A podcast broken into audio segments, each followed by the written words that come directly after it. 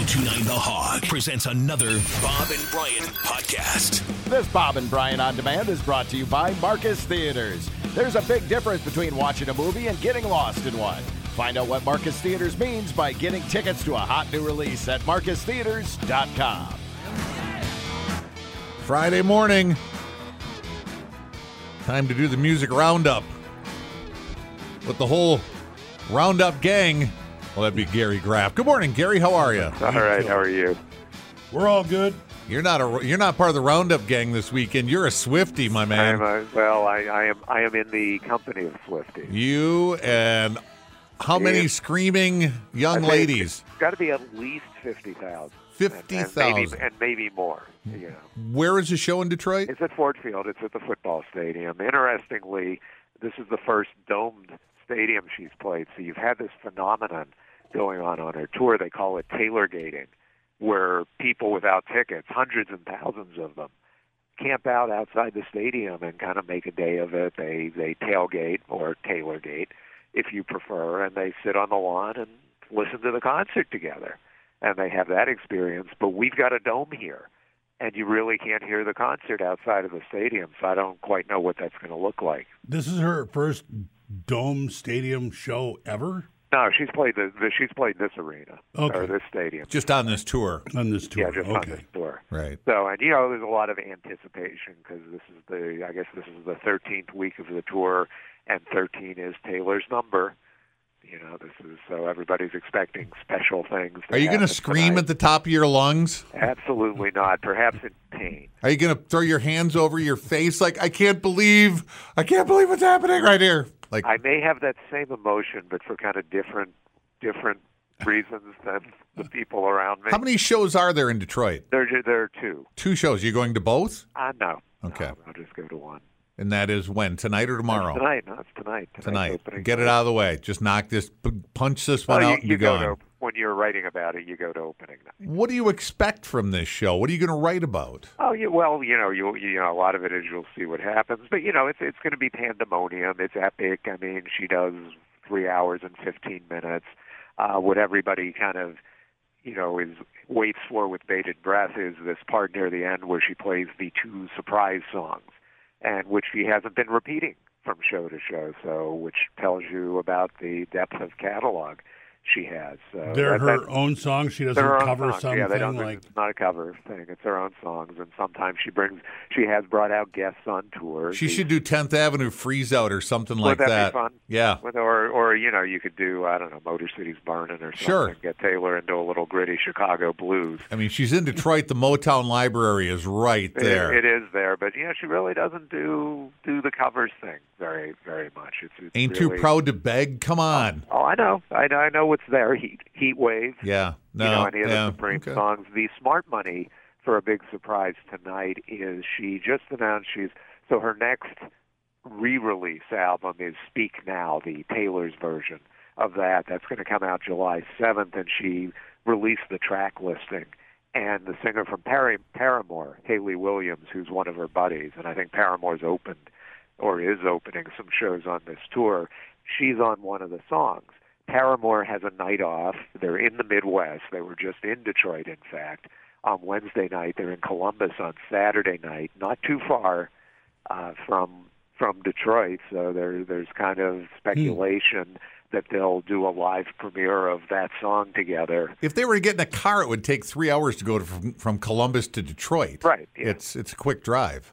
Yeah, I mean, they ain't getting in a car. They're going to jump on something faster Well, than that, right? Uh, or the the tour bus. They just route. Um, I forget where they were last night, but uh, where however you they route themselves to Columbus, you just bring the tour bus up, you know, up up north a little or wherever they were Thursday night.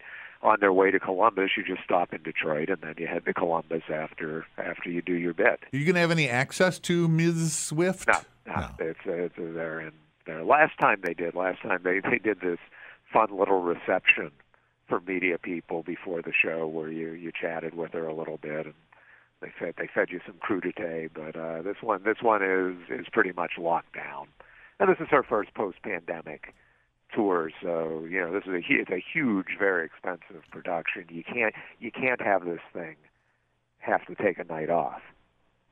With uh, I don't know, Diana Ross being number ten on the diva meter. Where where would uh, Taylor Swift rank? Well, there's you know if you talk about diva in terms of behavior, um, like a two. Yeah. You know, she comports herself really well. She does. I mean, you can say what you want about. You can ask the question, okay, is this showbiz? Is it a put on? But certainly, her persona is one of a very nice, caring person who's very engaged with her fans, who does nice things for them and for the communities she plays in. She's been making donations to food banks at each stop along the tour. So, you know, I she really she really isn't one of the, the diva in the word that we usually use it. Because I haven't heard anything about her like having a, a feud uh, lately or No. Anything. Uh, she just broke up with a, a boyfriend, right? Uh, well, yeah, she well the one she Guy had been was with for a around for long about a time, couple the actor, right, well, the actor, and then this short-term relationship with uh Did they reach hot and heavy? the guy. I don't know. The Seinfeld scale. I don't think so. This one, this one kind of felt like they maybe they had lunch and everybody decided they were dating, hmm. kind of thing. Okay, well she she clearly knows how to do this whole stadium touring thing. Oh yeah, Morgan Wallen needs to take a look, and he's getting ready to go back out now. yeah. Well, he uh, so he posted just the other day that he got the all clear uh, from his doctors. Doctors say I can sing and talk again, so we back.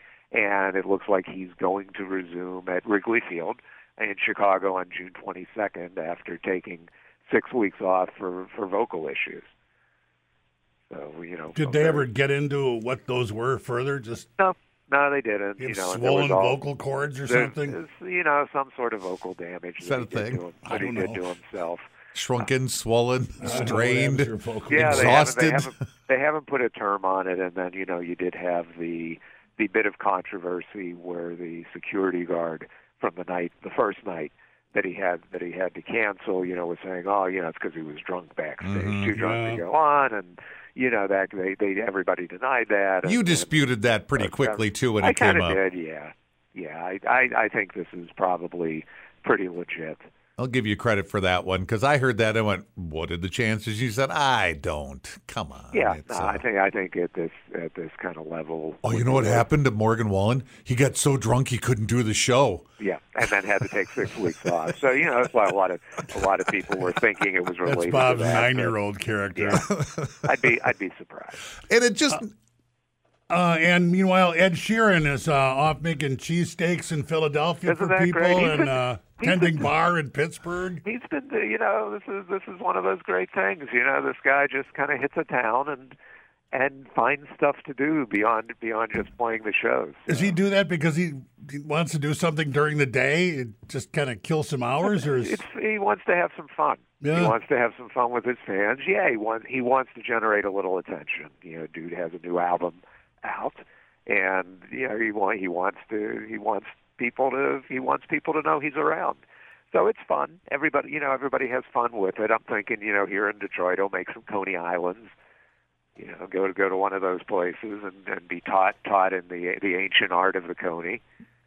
Uh, he is he is, however, going to be going back to court. it just never ends for this guy. Well, it's, this Yeah. is not a new case. This is the so the folks who lost an appeal of uh, the the last? latest case, the the errors of the co-writer of uh, Marvin Gaye's "Let's Get It On" are are appealing uh, the the verdict, and you know which was expected.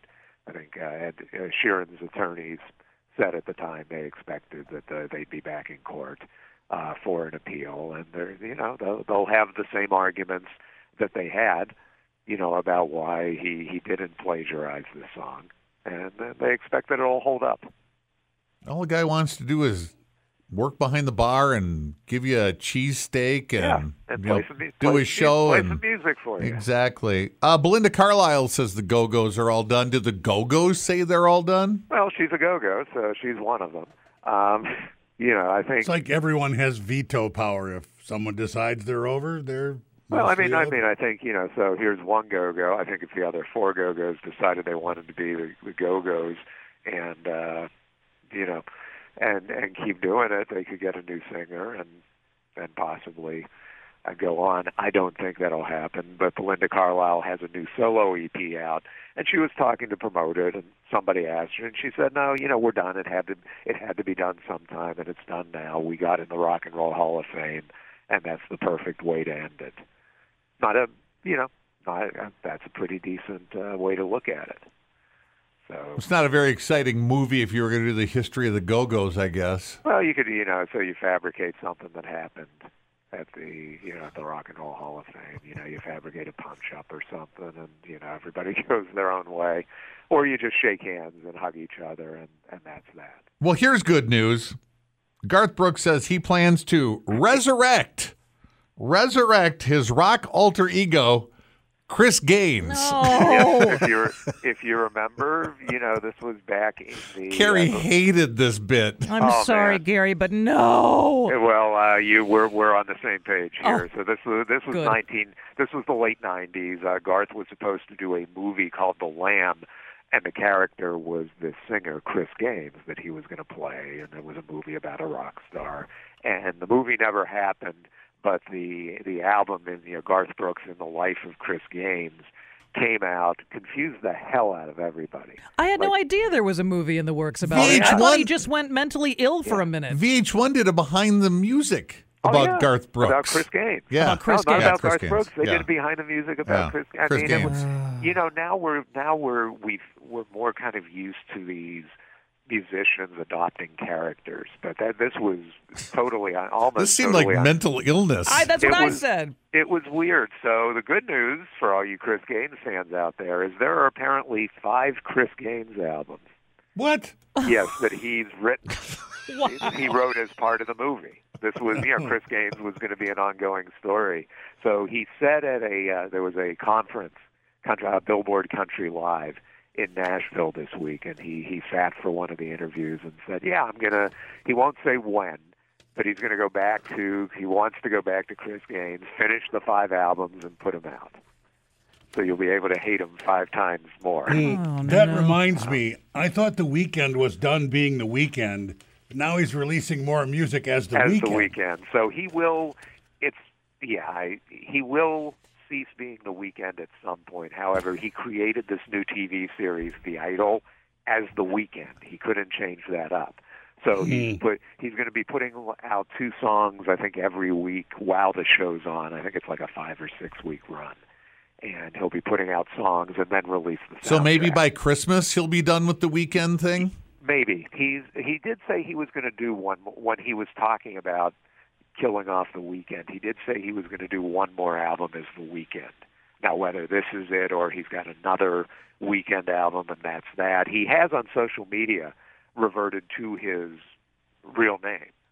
So he's not the Weeknd on social media anymore. Making So- it even more confusing. Exactly. And what about Blac Chyna? Is she not Blac Chyna? That I don't know. Okay. Yeah. Uh, that, that's out of my pay grade.